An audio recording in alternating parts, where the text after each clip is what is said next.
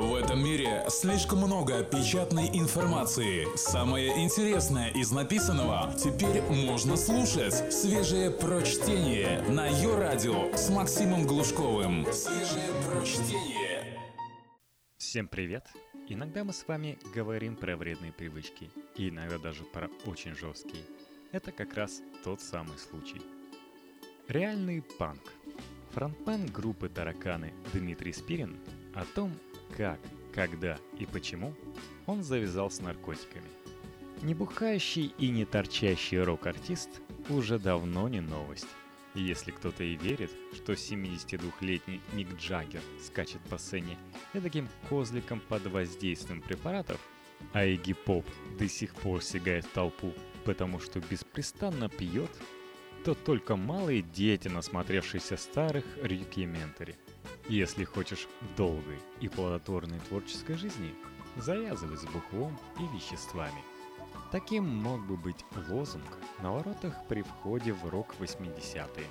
И вправду, ну откуда бы взялись все эти престарелые рок, метал и панк знаменитостей, если бы не плотные завязки, в которые они все ушли 30-40 лет назад. Ведь помимо упомянутых Игги Роллинг Стоунс, на свете до сих пор живут Чак Берри и Джерри Ли Льюис, обоим под 80. Леми из Motorhead. Со здоровьем все хуже, но тем не менее, жив курилка и тоже в завязке. Весь классический состав Sex Pistols, Vicious не в счет. Парни из Guns N' Roses и Red Hot Chili Peppers. А ведь все они в свое время набедокурили «Будь здоров». Хм, Мнение о том, что без допинга, изменяющего сознание, ты ни песни клевой не сможешь сочинить, ни на концерте убедительно выступить, идет от того, что в массовом сознании рок-музыка и имидж рок-звезды надежно завязли в психоделических 60-х.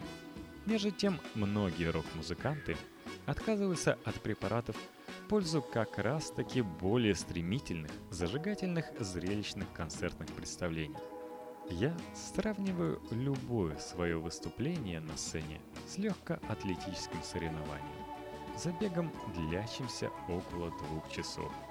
Когда я ухожу со сцены, я не могу не то что бухать или засыпать вовнутрь таблетки, я не могу пошевелить ни рукой, ни ногой.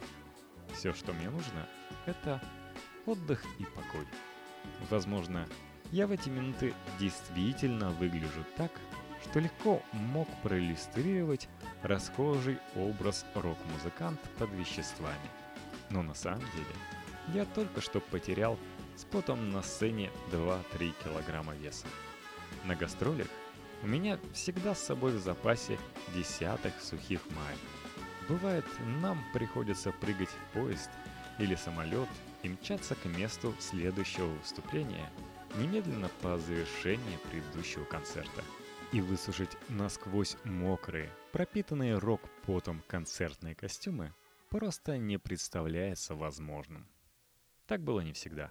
В первые годы существования нашей группы правильные люди из тусовки не замедлили познакомить желторотых юнцов со всеми радостями припоздавшей психоделической революции.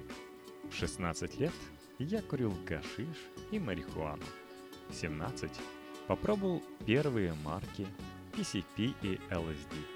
А вокруг все, кому не лень, варили винт, трескались калипсолом, черняшкой, грязный опиумный препарат, местный героин.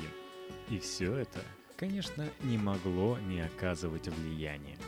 Лично я отскочил, когда понял, что мне больше ничего не нужно, кроме как поправить здоровье. Эта мысль меня напугала. Я вдруг обнаружил, что не стремлюсь на репетицию, не желаю сочинить новую песню или позаниматься на инструменте.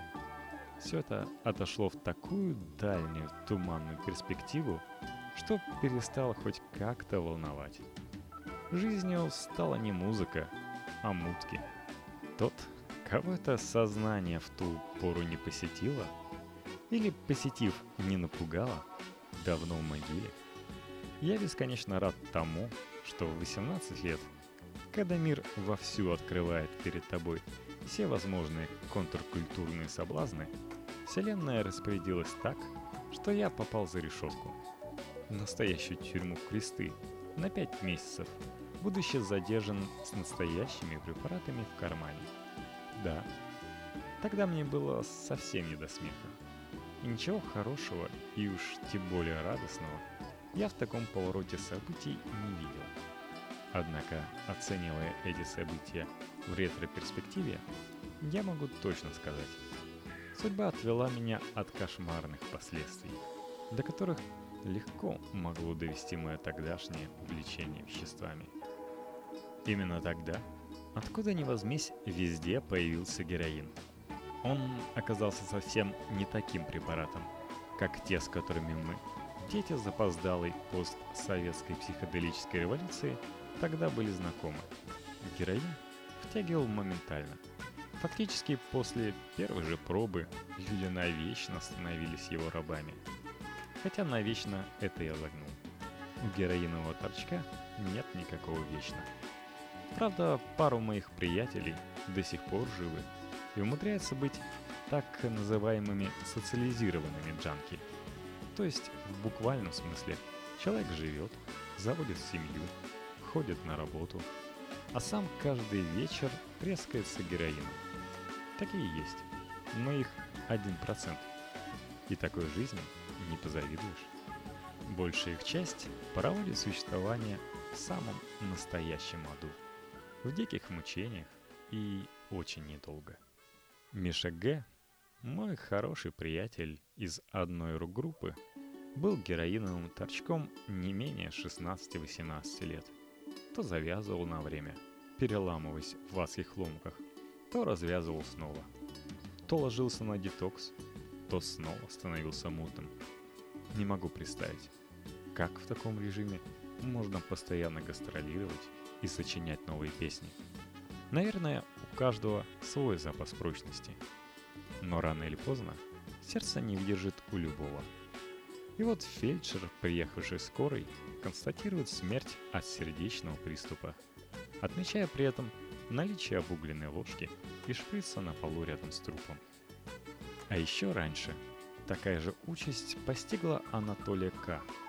из другой группы, Женю из третьей и массу моих друзей – Многие из них просто не успели написать свои лучшие песни и дать самые крутые концерты, потому что героин сажал их живьем. И нет ничего хорошего, героического, романтического в этих смертях молодых и дерзких парней.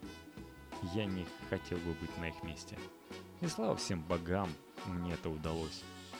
Мне повезло, я вырвал себя из этого тумана, из этого круга фактически как Мюнхгаузен за волосы из болота. Было опасение, что никуда не девшаяся среда затянет обратно, что я не выдержу давления, и постоянное приложение «раскуриться» рано или поздно меня соблазнят. Удивительным образом этот прогноз не превратился в реальность.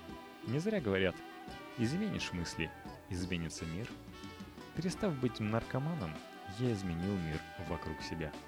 Он просто наполнился другими делами, другими заботами, другими устремлениями и мечтами. Это были те самые мечты, которые я чуть не предал, от которых чуть было не отказался, которые чуть было не променял на жирные паровозы. Я рад, что к 40 годам у меня нет серьезных зависимостей – что я могу делать такое шоу, как и 10 и 15 лет назад. Что мне не нужно ничего для бодрости духа и отличного настроения. Это дорогого стоит. Следующей весной тараканы отмечают 25 лет творческой деятельности. Приходи на концерт, убедись сам –